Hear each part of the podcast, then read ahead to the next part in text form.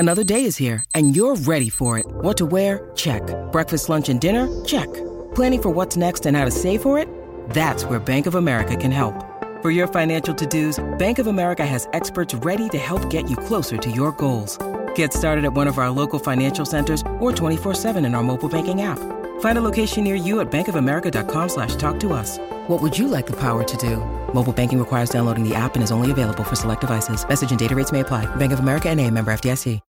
When you need mealtime inspiration, it's worth shopping Kroger, where you'll find over thirty thousand mouthwatering choices that excite your inner foodie. And no matter what tasty choice you make, you'll enjoy our everyday low prices, plus extra ways to save, like digital coupons worth over six hundred dollars each week. You can also save up to one dollar off per gallon at the pump with fuel points. More savings and more inspiring flavors make shopping Kroger worth it every time. Kroger, fresh for everyone. Fuel restrictions apply.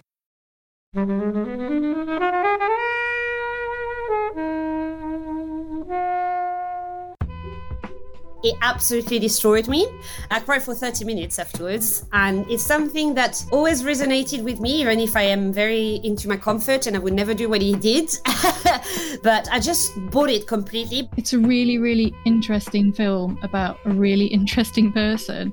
I think some of the filming is maybe slightly a bit dated, and it can come off a little bit kind of cheesy in places, but it's it's really beautiful. And as we've kind of discovered, it's it just evokes a lot of thinking and thoughts and conversations about our meaning in life and our purpose. Definitely recommend quite highly. Okay, hey everybody, welcome to this episode of Flixwatcher Podcast. Today I'm joined by Matt. Hello. Amelie. Hello. And Helen. Hello. And we're going to go into Into the Wild. Thank you as always to the mighty people for the mighty, mighty tunes. And thanks to Ben from Rockwood Audio for his awesome editing skills. Please do remember to write a review and rate us on Apple Podcasts and anywhere you can do where you listen to the podcast, because it really does help us. And you can join in the conversation with us on Twitter at FlixWatcherPod and on Instagram at FlixWatcher. Hello film fans, thanks for listening today.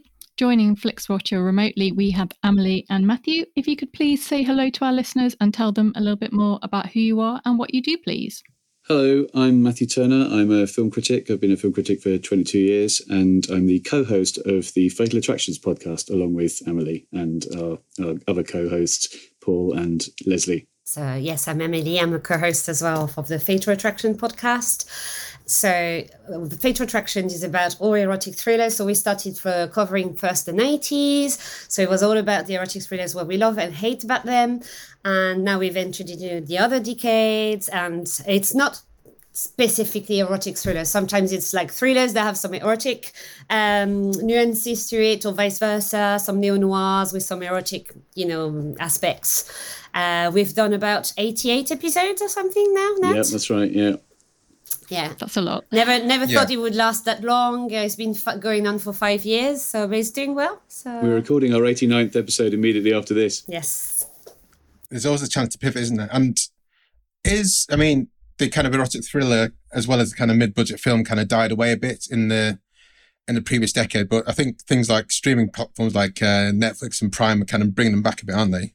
It does feel like that, yeah. And certainly um, streamers are making are making erotic thrillers again. So um, we had uh, the director, the writer and director of The Voyeurs, Michael Mohan, on the podcast nice. recently, and he was he was fant- he was so great that he, he wanted to come back for uh, to do our episode on Gone Girl and the um, what's it called, Dark Water, the the Deep so, water. Deep water. No, dark yeah. water. Dark. Deep water? Dark water. Yeah, dark water. So I can't remember. Snail one. Dark water, surely. The Adrian Lyne one. Anyway, yeah, the, the, Adrian, one yes. the Adrian Lyne film with Ben Affleck and, uh, and Ana de Armas yeah. recently. Yes. Um, so any, well, anything directed by Adrian Lyne is automatically like erotic. Up you guys into. yes. Yeah. yeah, well, certainly, I think he he probably gets a free pass whatever he does for the podcast, I yeah. reckon. Yeah. yeah. Same patron. yeah. Well, we're here to talk about, um, is it erotic? Well, we could, we could discuss in this in this conversation. We're here to talk about Into the Wild, which is your choice, Amelie. Yes. Can you tell us, first of all, why you chose it? And then I'll get the timer up and you have sixty seconds to discuss. Ah, okay. So I'll talk about why I chose it first before the, the summary. Okay. Yeah. Amelie, you've been on this twice yes. before. You know the rules. Uh I chose it because, I mean, I would have classified it in uh, in my top ten of all films of all time. But I think that watching it for, for the podcast, I think it's gone down into my top twenty, maybe. Um, I think that first when I first watched it, even if my dad ruined the ending for me because it's a true story, and he said, oh, but at the end, blah, blah, blah. And I was like, oh, thank you, Dad, for this, even if it absolutely destroyed me. Uh, I cried for thirty minutes afterwards. And it's something that always resonated with me, even if I am very into my comfort and I would never do what he did. But I don't know. It's just like I never questioned his, uh, his quest. And for me, it's very idyllic. I, I, we'll talk about it a little bit more later. But I just bought it completely, bought into his story. And I wanted to know more about the real person. So I'll tell you in, in the summary. But basically, it was called Christopher McCandless. He was a real person. And John, well, do you want to start? A, should I start the synopsis now? Let's do the synopsis. Ready, steady, go. Okay, this is a film directed by Sean Penn uh, about the real-life story of uh, Christopher McCandless uh, that was first narrated by uh, John Carr, who wrote a whole book about him. So it's a young man who just graduated and decides, he kind of decides overnight that he doesn't want to carry on with getting a normal job into business or something. He just wants to leave society and live out of the land. And so he gives away his savings. He burns all his credit cards. He doesn't tell his parents or his sister where he's going. And he just goes with his Datsun that is destroyed overnight as well. And basically it's just like lives out the land, meets loads of people, lives of hippies that are at the fringe of society. And so I'm not going to ruin the ending for you guys. So this is not going to be in the synopsis. But basically, you follow him on his quest. And his ultimate quest is to go to Alaska. So that's what drives him the whole time, the whole film. And now I only have seven seconds. So I stop now. Matt, Helen, have you seen this before? Had you heard of this film before? There was a timer. Should I stop that? Yes. I mean, I, I saw it when it, and reviewed it when it came out. Um, so Reviewed but I, it for who? For View London. I was the film critic for a website called View London for two. That's why I'm just trying to eke out of you there. Because I didn't think it's, I wouldn't class this as an erotic thriller that you guys would have talked about. No, no, no. No, um, I was the film critic for a website called View London for fourteen years, and I and I had to review every film every week back then. So yeah, I reviewed it back then. I hadn't actually watched it since, so it was nice to revisit it for this podcast. Yeah, I also saw it when it came out, and I'd also read the book as well. And um, being a Pearl Jam fan, it's got a great soundtrack by Eddie Vedder, so that was that was a um, a top draw for me. But again, I hadn't seen it um, since then. But when you picked it before I watched it, I, I had quite a lot of thinking about it, so I was really looking forward to revisiting it. We, um, I asked beforehand. I've sent well sent a few questions across, and this kind of escaping life as you would traditionally quote unquote it. To, you know, uh, forget yourself or live off the land or drop out, as hippies used to call it. This seems to be mainly like ninety-nine percent American film. I can't think of any other. Yeah, so you you were saying about that, so I kind of thought about it as well. I think that, you know, it's very anchored in uh, American society because with the trans- transcendentalism uh, movement, you know, the literary movement that was with Emerson mm. and... Um, what's his name, uh, uh, the other one, Thoreau. So basically I had to read those books at university as well. And so it's all about, you know, you know, like uh, in even in Dead Poets Society, you hear about uh, Thoreau, Emerson, and talking about, um, what is it, sucking the uh, the, uh, the, um, the marrow out of life. Marrow, the barrow, yeah, the marrow out of life. And he decided, uh, Thoreau just decided to go into the woods and live there. In this, in this book, Wild, and he talks all about it. And you can see uh, Christopher, so you can see Chris reading Thoreau and and, um, and Emerson the whole the whole trip as well. So he's very inspired and obsessed with that kind of idea. But it's very idealistic idea, maybe not very realistic as well. But I think that's that's very anchored in American society, that kind of thing. So as as you said, you don't really see it in other films, in other, you know, cinema. I was trying to think about it. And then, for example, in French films, I haven't really seen it. Mm. What do you think? I think, I mean, France would, I mean, I was thinking about it wouldn't work. I don't, I don't think it would work in the U K because people just kind of think, mate, go on, you're two hours away. It's fine. um, I think it'd work in Australia. Yes. Uh, you know, yeah. Places like, you know, Brazil, I'm sure China and India and Russia. Yeah, like um, in the Amazon or, you know. Yeah, yeah. Exactly. Um, and there was that T V show, uh, Long Way Round, which Charlie Borman and, and Ewan McGregor did, but it wasn't really escaping. That was more just like with the motorbikes. Yeah, yeah, I exactly. love it. Yeah, they've done Long Way Up recently. I need to watch that on Apple T V. Yeah, but, T V, um, yeah. yeah, I think there's. There, you know what? I thought of a French film where. So I don't know if you ever heard of a writer called Marcel Pagnol, and uh, so he's done loads of. He was a writer, but loads of his films were adapted as well. So there's César, Fanny. Do you know these ones, uh, Matt? No, knowing the French cinema. Do you remember The Glory of My Father and The Castle of My Mother? Like that was yes. released in the nineties. So yeah, so basically that in that film, and I think it's. Either one, of, The Glory of My Father or The Castle of My Mother. Basically, he's a little boy, and he says to his parents, he does, because they go on holiday to this place in the mountains, in a like completely deserted place, you know, in the mountains in a Provence. And he says, I don't want to go back to society. I don't want to go back to Marseille. I'm going to stay. I'm going to be a hermit. I'm going to stay in the, you know, and then they, they start, because he's eleven or twelve, you know, and they start saying, yeah, but what, how are you going to survive for this? How are you going to do this? And then he's like, yeah, actually, no, I need to go back to society. But that's the only thing of, of when I was thinking, okay, we, we wanted to just like leave society on film. I've never really seen it apart from, yeah, as you said, American films. I think, yeah, because I think you have the kind of, um, you know, a lot of Americans, well, a lot of Americans, when America was founded, you had a good portion of people land in the in the East Coast and then do the, the wagon train to yeah. the to the West. Mm-hmm. So there's that kind of built into that. And then you have the, you know, the hippie movement, like where people did just literally stop working and,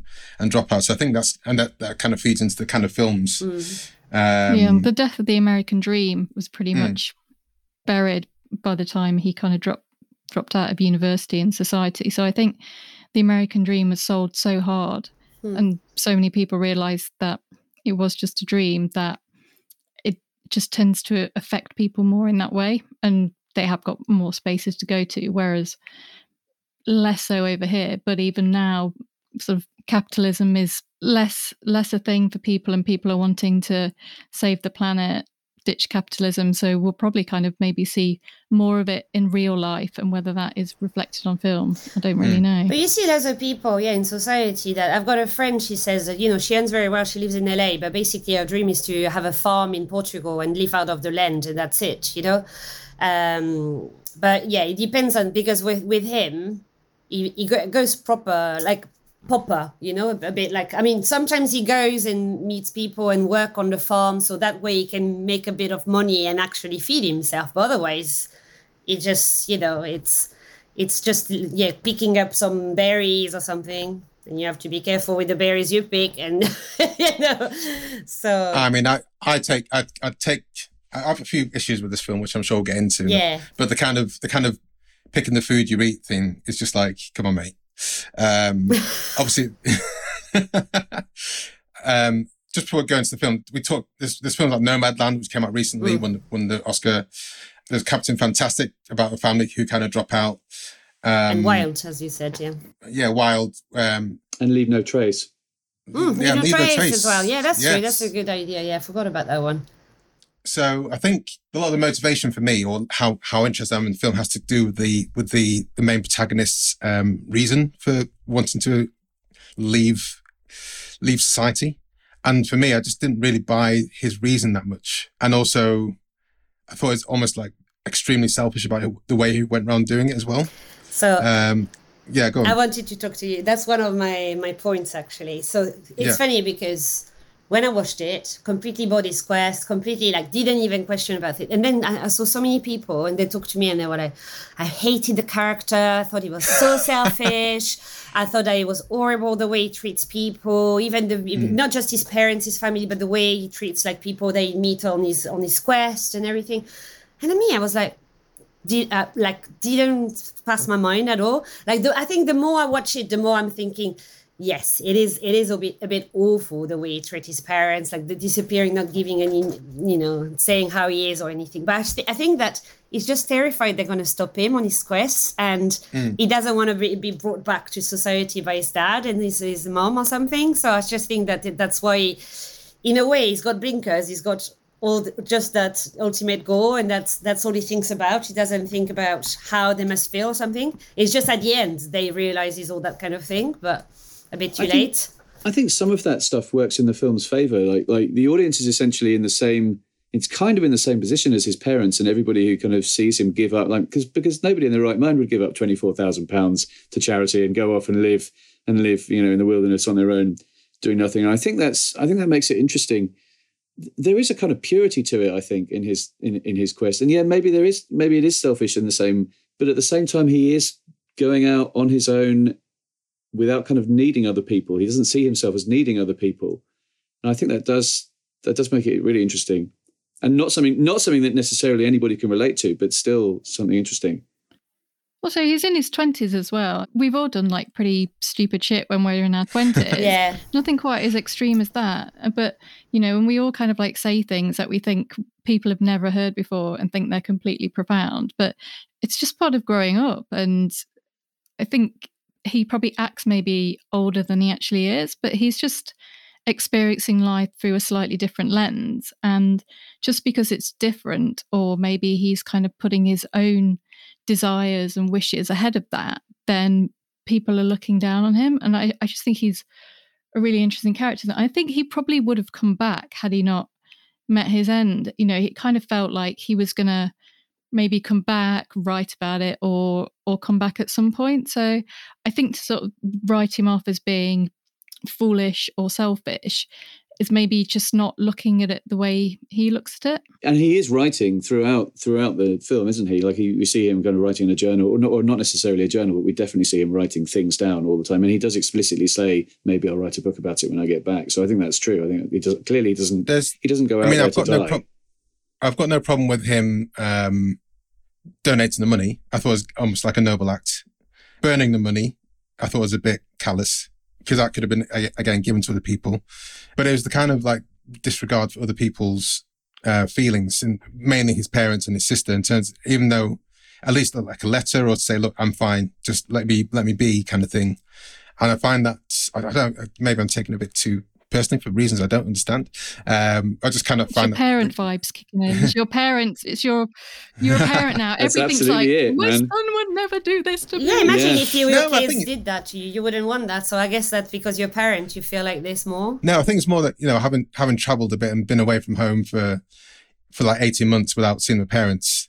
Um, I know my parent, my own parents got massively upset, like when I didn't speak to them for like two weeks, even though I knew I was I was perfectly fine. Yeah. They they kind of knew I was fine. Just but to uh, not even say anything to your sister, just say, look, I'm I'm fine. I, I think I'm going too far down a tangent on this, but uh, no, it, that that did that kind of did colour my my judgment of the rest it, of the film. It's the biggest, he thinks yeah. about doing that, but in but it, then doesn't. He gives that call to, yeah, to someone else exactly. because he sees that by doing that, he's giving that other person a chance to connect rather than him. So it's almost like a selfless thing mm. that could be perceived as being selfish. But then he's, he burnt money that he could have used to make that call, and it's, he's he's got K L S checks. And... Belt burnt millions. It was yeah. the thing you did in the nineties, just to reject no. society. You just sat there burning your money. I'm not going to let him off. It was only like ten dollars or something, wasn't it? It wasn't worth it. No, it's like five hundred quid. five hundred dollars. But it's, at the same time, it's, it, you know what? It's his life. And it also, sometimes I feel like parents, they, they have you. And my, my mom, for example, I moved to the U K, so, and I'm an only child, so she always says, but you left, na na na. But the thing is, parents don't have children for them to be there all the time for them. It's a bit selfish as well. And I feel that if your parents expect you all the time to be there, or like be there to raise them when they're when you're older or something, it's a selfish act as well. It's his life. He just decides what he wants to do, you know? No, I mean, I, I completely agree with you. I mean, I've left left U K and lived in Norway for three years, and I could tell my parents were like absolutely gutted when I did do. My bro- my brother lives in California now, which I'm sure they, they're not a big fan of, but my parents, but also my parents left Nigeria and came to the U K, so they did the exact same thing. So I'm like... so exactly. what's, and also, the same. I don't think your parents were like the parents in the film. Exactly. I mean, his dad... He's a douchebag. They're proper arseholes, no, no doubt. Yeah. And that's why I keep on leaning on the sister rather than the parents, but also I still feel like, you know, a letter just say, look, I'm not, I'm not in a good place, but let, just let me be. Yeah. Um, yeah, just to, just to let them know that he's alive, at least. That would have been yeah. the, the nicest thing. But it's such a shame that at the end, basically, should I say the end? Is it really? Yeah, yeah, sure. I think so. But at the end, it just says, it's a, it's a sentence I love. It says, happiness only real when shared. So he basically realizes that you know, you, you can have all those dreams of like going by yourself, venturing into the wild, going to Alaska. But if you don't have anyone to share that happiness, it's, it's not real and you feel really lonely. And as Helen said, mm.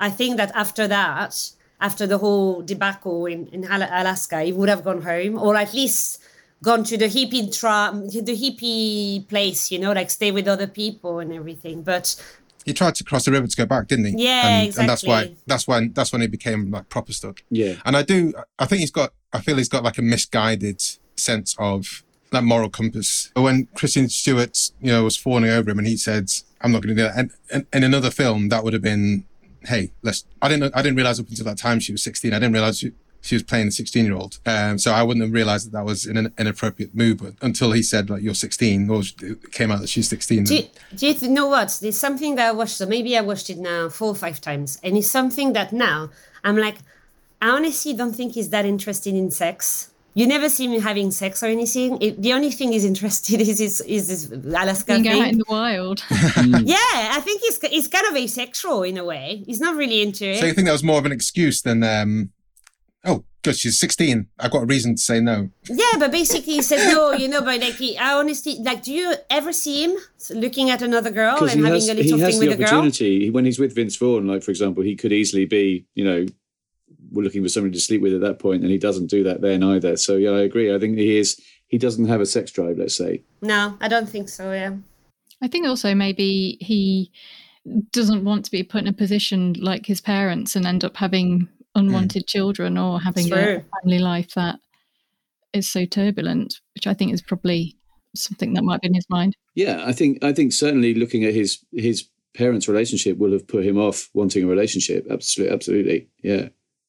I mean, he's he's he's so kind of disappointed and disgusted with his parents, with the reality of his parents' relationship. Like, he finds out that the, the love story they told about getting together wasn't true, and the actual reality of them getting together is really, you know, quite depressing. And and so it's almost like he's rejecting the entire, you know, institute, not just his own romance. Parents, but also romances. Yeah, the ideas of being of togetherness in that sense anyway. And that's what I think as well. It doesn't just re- reject capitalism. It's, re- it's rejecting what society expects of you to follow, like a certain route, because normally you're supposed to have a relationship, you're supposed to have children, you're supposed to have a house, na na na, like a nice job or something. And basically he doesn't want any of it. So no, I, I think that's I think that's honourable and stuff, and I think one hundred percent your parental situation dictates a lot about how you feel and your your views on life. And I think what he found out about his family and stuff is enough to screw over a lot of p- kids. Um, so uh, yeah, I do I, I do get it. I just also come on, mate. Send do a postcard. You, do you think that the film... So I, I read a friend of mine uh, review on Letterboxd, and you were saying that he, his only um, reproach with the film was he thought they glamorized poverty. Do you think it glamorizes poverty? Were people poor in the film? Or were they, well, were he's they... poor, basically, because he doesn't have any money, does he? But I think we do see the part in the city where he goes to the shelter and everything. Well, he was, he was poor. Yeah, I mean, he he was poor, but because he wanted to be. I feel yeah. there's, there's yeah. kind of poverty is something you're not. You're you don't is something you don't want, isn't it? It's it, that's not. It's not self-imposed. No, so I don't think it's glamour. It's, it's glamorizing poverty, because he's not just saying, "Hey, everyone, that's what you should do." You know, like the, the, not have no money, just live out of the land or something. But yeah. Um, and before we go to the scores, guys, is there of the of the catalogue of people he met on his journeys, which is, I think, is the best part of these films, is the people you meet on the journey. Who who's kind of who are the most endearing to you, or who do you like the most? Or that's what I like the most about the movie is all the, is the supporting cast. It's a really great supporting cast. You know, Vince Vaughn, Hal Holbrook, Kristen Stewart, as we said, Catherine Keener. I can't remember the name of the actor that plays Catherine Keener's partner, but he's also great. Yeah, and it's hard to, I mean, Zach Galifianakis actually is is one of the is one of the Vince Vaughn. Like is the guy yeah, I was wondering him. If it was him. Yeah, it is. It is him, and he, he teaches the him the guy that, that says "smoke the deer." Or yeah, something, yeah, he teaches him how to how to cook a cook a rabbit or something like that. Shoot yeah. and cook yeah. a, a rabbit and smoke yeah. a rabbit. Smoke the meat. But he, yeah. I think that was pre-fame for him, right? Like I didn't, I don't think, I, I don't think when I saw Into the Wild, I knew who Zach Galifianakis was. Um, so that was a nice surprise on the rewatch, actually. Um, Helen, Amelie, who are your favourite? Uh, for me, I think it's uh, what's her name, Jan and Rini. I really yeah. love them. That group. Catherine Keener's character. Yeah, exactly. Yeah. yeah, I love I love that couple, and I love how they kind of adopt him in a way, and you know they take him under uh, their wing, and they see. They, I'm so happy that he sees them again afterwards. He goes mm. and visits them. Is it in Slap City or something?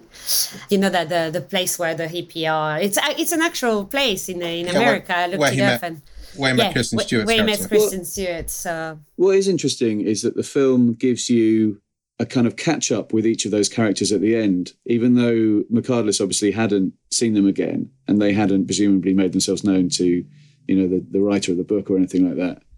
Um, but you but you get like a short glimpse of each of the of each of the characters at the end of the movie. I think it's uh, Crower. He actually talks to them afterwards, and uh, his sister. You know, at the end, it's narrated by the sister. The, the, actually, the film in the film, the sister actually narrates the, the real sister narrates a part of the film as well. Oh, really? Yeah. Really, that's not Jane Malone. The real sister. No, no. Apparently, there's one point where the real sister narrates as well. One point, or, okay. or... yeah, one point. Not the whole time, but Jane Malone in the most of the time re- narrates, but. Uh, there's a one part of the film where it's okay. the sister. Yeah, sister voice. Well, guys, I think that's time to head to the scores.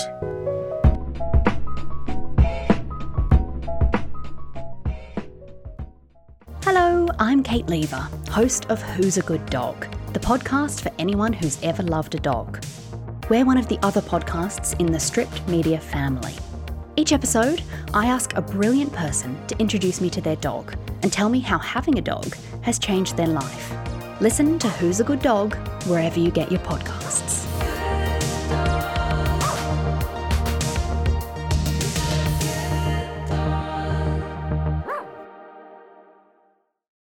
So welcome to the Flixwatcher scores. The scores are out of five, and uh, we'll start with you, please, Amelie, with your recommendability. Uh, it's always difficult, isn't it? Because um, it's like when I when I covered La La Land, and I would have said five, and then you know you were like, no, but I don't like it. So, um, but I film's do rec- subjective. I, that's what makes it so fun. Exactly. It, right? I do recommend it very often. Like whenever I see some friends, I say, oh, you should watch that. So I would say four out of five. Yeah.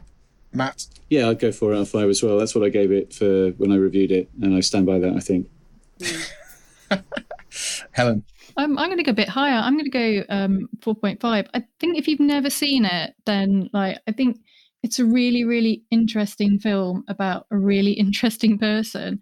I think some of the filming is maybe slightly a bit dated, and it can come off a little bit kind of cheesy in places, but it's it's really beautiful. And as we've kind of discovered, it's it just evokes a lot of thinking and thoughts and conversations about our meaning in life and our purpose, and whether there is some greater inner purpose that you should follow, or whether you should kind of follow, you know, your own path. And like, if you like Eddie Vedder, it's really great. And if you've seen it when it came out and you haven't revisited it, I think it still stands up. So definitely recommend quite highly. I'm going to go for three point five. I think I'd recommend the other Walkabout, Lose Yourself films uh, well ahead of this. Oh, really? Yeah, yeah, definitely. Love, I mean, love Nomadland, loved um, Wild.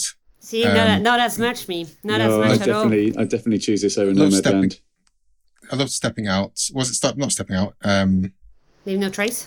Leave No Trace, yeah. See, all of them, I don't like them as much as this one. This one yeah. is my favourite, yeah.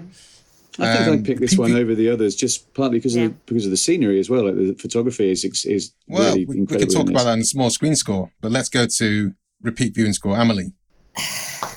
I mean, I watched it probably ten times, so so for me, I would say four and a half.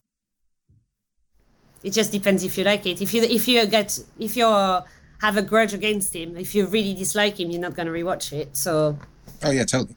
Yeah. Um, Matt, repeat viewing score. I very rarely rewatch films, but so I'd have to judge this on. on like if somebody else was going to put it on, would I watch it? And yes, I think so, quite high for that for that that's maybe four again. uh Helen. I haven't watched it since the first time, but I really enjoyed it this time round. It is quite long, so it's not going to be something I'm going to revisit very regularly, but um a three three. Oh no, I don't think I'll watch this again. um one point five. Tears of Sean Penn. Ah. I was kind of gutted it was Sean Penn directing as well. I was like, oh, look forward to seeing this. It's very uh, much but, a Sean Penn film. This has got him. There's paws all over it. Yeah. Um, small screen score, Amelie. I don't think it's it, it's lacks that much compared. Like, for example, I love The Revenant, but The Revenant on the small screen is very it's lacking. Mm. So I would say three. It translates pretty well. Okay, Matt. I watched this on my iPad deliberately because I knew this part, this this part of the uh, podcast was coming up, and I mean, clearly you don't get the big widescreen sweep of it. I, I guess you wouldn't get that on a on a telly anyway, and yes, your telly's massive. But um, it, I'd say it probably does lose a little on the small screen. So yeah, I'd go three as well.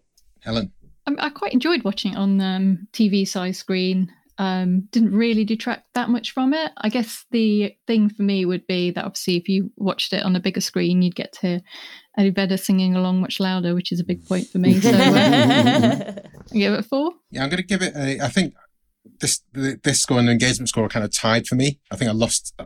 Um, I think if I'd seen it in the cinema, I probably would have been more into it as well and forgiven a lot more of the, the challenges I had with it, should I say. Um And, the, uh, you know, these films, I think also the, the scenery and um, the background, mise-en-scène, help to draw you in. And I think, yeah, I was watching on an iPad. Oh, yeah. So I think it, it did take me out of it. So if I did rewatch it, it'd have to be in the cinema. Uh, but small screen score, I'm going to go for two here. I think I saw it at the L F F. I'm just checking. Um, That's uh, good. On an iPad. um, so so that was, I mean, it would have been a press screening, but still it would have been a busy. Yeah. Yeah, I did. L F F two thousand seven. So, um, so yeah, obviously it played really great on a big screen and a, and a, a kind of, you know, looking forward to it audience. Engagement score, Amelie? Um, I would say three and a half. It does, as as Helen said, it's a bit long. So in kind of like the two-thirds of the film, you're like, come on, get to Alaska now. Like, you know, I mean, it's Alaska the first, but, you know, there are some, it could have it could have been a bit shorter. But yeah, I think that for me, because it fascinates me, so, you know. Engagement score is a is a record of what, how how it holds your attention. How it holds your attention, how little you feel the need to check your computer screen uh, or Twitter or anything else, and or go to the toilet and or make a cup of tea. Oh, that's a tricky one because because whilst I would like to give it a very high engagement score, I was I did have a lot of things to do this afternoon, so I was so I was checking my phone a fair bit in between making notes. Um, but no, it definitely holds the attention. I yeah, I would say I would say yeah, four. Helen. Um, I'll go with Amelie, three point five. So I think the first time watching it, I was more engaged with kind of the scenery and what he was doing. And then this time around, I was more engaged in kind of the conversations and the relationships that he had. And it was also a film watching it this time around because I kind of knew what was happening. Um, I paused it a couple of times, made some dinner and came back to it. And it's kind of got that very laid back sort of hippie-ish vibe. So you can kind of like take a little bit in and like maybe get a drink and then watch a bit more and like you might have a little break, but you can come back to it and, you know, it's it's still going to be there. I mean, I was like that, but the opposite. I was, because I was taking breaks and each time I came out, I was like, oh, is this still going on? I mean, it is two and a half hours. That is a punishing yeah. running yeah. time. The book is quite short, just to sort of say, if you if you wanted to go down the the book route, the book is very short. And how does the book portray Hal Holbrook's character in that relationship with him? Is that is that in there at all? Or I can't remember. Um, so obviously, yeah, obviously the, there is some contention about the book because the writer is quite famed for adding bits in his stories, right. And he's he also wrote Into Thin Air, which there's disputes over that. The one in so, in Iceland. The the Everest account, the one about oh, okay. what happened on Everest. Ah, yeah. So that, that became the film Everest, you mean? Yeah, but yeah. his account of that and what happened, there is question. So, okay. so the, the book is obviously based on the, the writings, his diary that he found and the people that he mm. met. And then obviously the film is then one step further. It's obviously Sean Penn's vision of what, what happened in that. So I think mm. there probably is a little bit of creative license and interpretation in there, but it's it's... it's still all really interesting. And if things weren't said exactly in the same way, the, the kind of like the the meaning and the emotion is there. I think the some of the relationships he had, like Hal Holbrook's character, seemed meaningful, but at the same time, he almost felt quite empty with them as well. Um, in terms of like when he when he met uh, Catherine Keener and partner, and they, he just disappeared off in the night. Um, I mean, that's that's kind of his one, but how he, he was about to disappear off on the on the um, Hal Holbrook's character who ostensibly giving him a way to live and set, set his nerves a bit and stuff like that as well.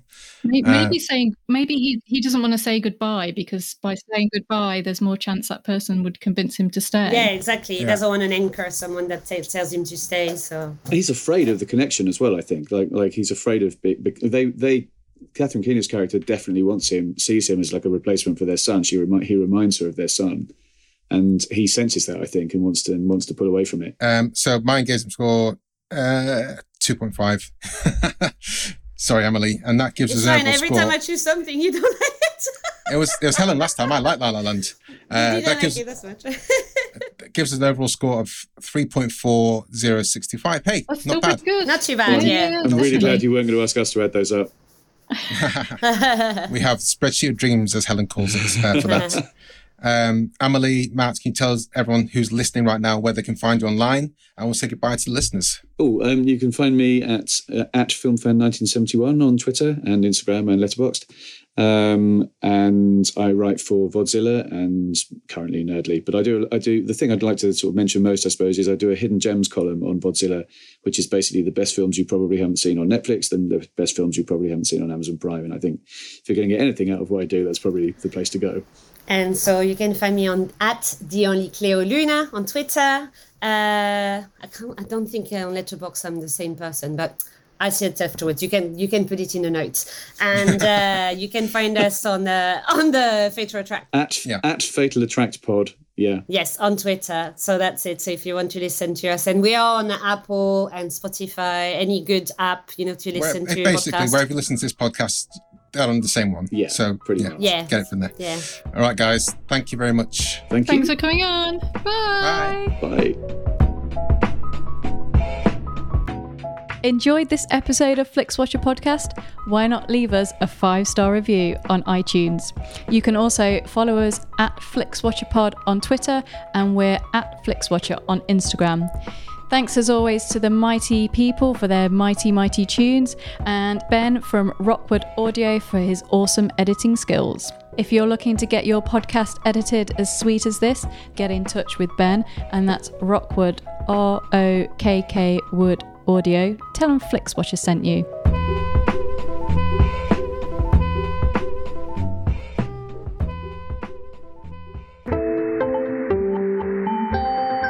You just heard a Stripped Media production.